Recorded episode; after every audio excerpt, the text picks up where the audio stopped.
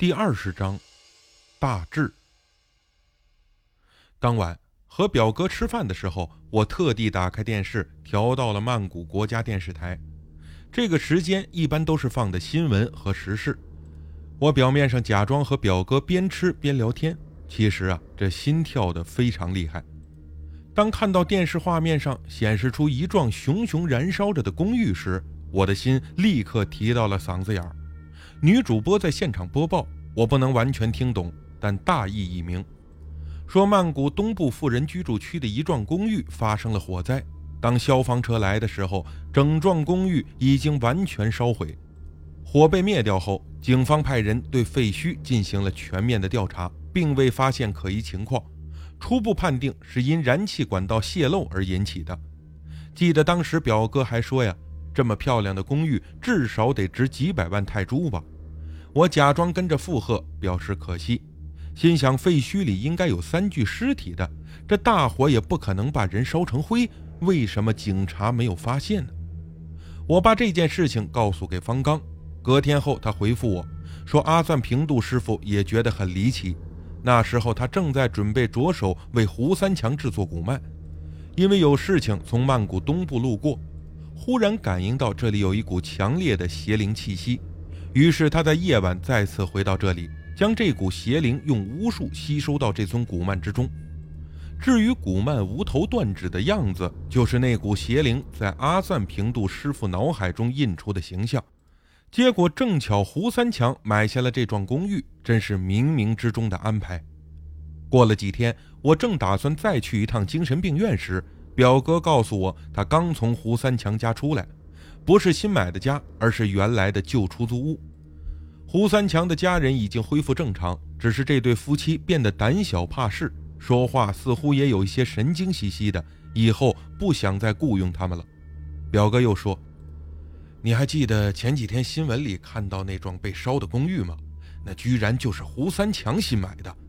他说买房后剩下的彩票奖金没有存银行，都藏在了床底下，结果全烧没了。你说倒霉不倒霉啊？”我只能苦笑。他为什么这么倒霉呢？当然，没有人比我更清楚。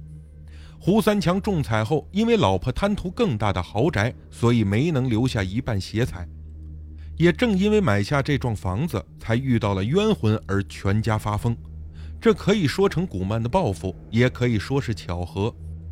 但谁又能保证，就算当初胡三强买了别的房子，他就能舍得烧掉三百万泰铢的现金吗？就算他舍得，他老婆恐怕也会阻拦。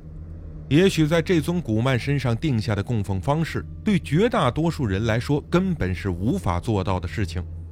我又想起那被害惨死的一家三口，至今没明白为什么找不到尸体。而且因为我烧毁房屋，一切都没有了。就算抓到凶手，也没有证据。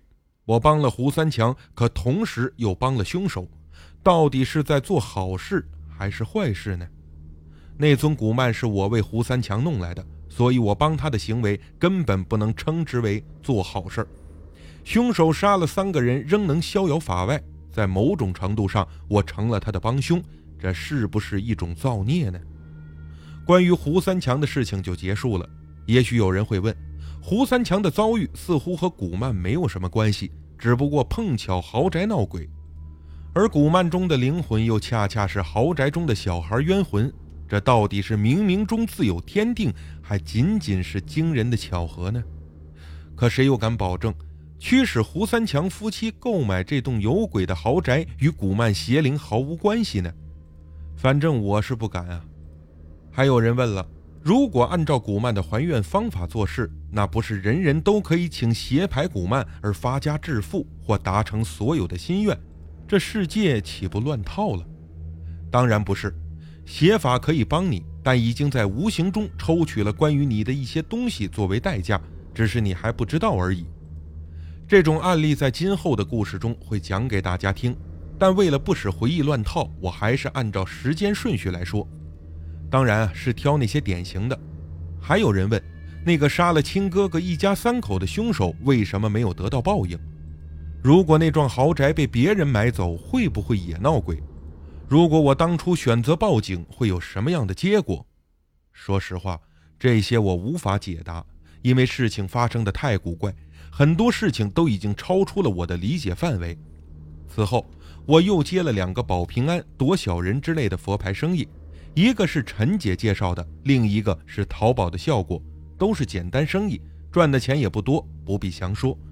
现在要说的事情，应该是在二零零五年七月份左右。那天我收到了一封电子邮件，发件人自称叫大志，是在某论坛看到我发布的佛牌古曼广告，于是就联系了我。他找我的意图很明显，时间太长，邮件的具体内容记不那么清楚了，但大意我还记得，大概是如下内容：田先生您好，先祝平安健康。看到您在天涯论坛发的广告，很感兴趣。我是江苏盐城人，你可以叫我大志。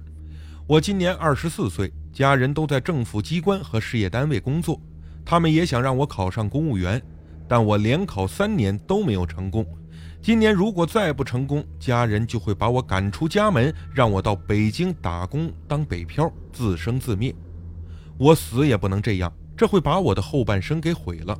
我怎么能让自己去当蚂蚁一样的北漂呢？那和乞丐又有什么区别？但同时我也很清楚，别说第四年，就算再考四十年也考不上，因为我长期紧张，患上了一种叫选择性记忆缺失综合症的病，是去医院偷偷的检查才知道的，但家人还都蒙在鼓里。我对泰国佛牌和古曼有一些了解，知道能帮助转运。但也知道假的多，所以希望身在泰国的您帮我请到一个真正灵验的供奉品。如能成功，则万分感激。费用方面都好说。这是我的电话号码，希望您能在百忙之中抽出时间联系我。电话详谈或告知您的号码，我给您打。再次感谢，大志。看完这封电子邮件，我倒十分理解此人的境遇。他与陈姐和胡三强不一样。他既不是求发横财，也不是求桃花旺运，只是想让自己能顺利的考上公务员。当然，我对他把北漂打工者比作乞丐这一点极度的反感。但我也很清楚，在那些出身干部家庭的人眼中，苦逼打工者可能啊还不如乞丐，不必苛求。帮他还是不帮，这是一个问题。陈姐和胡三强的事情让我对此类生意有了退缩。生怕再给事主带来不必要的麻烦，但面对钱的诱惑，我还是想多了解一下再说。于是又给方刚打了一个电话。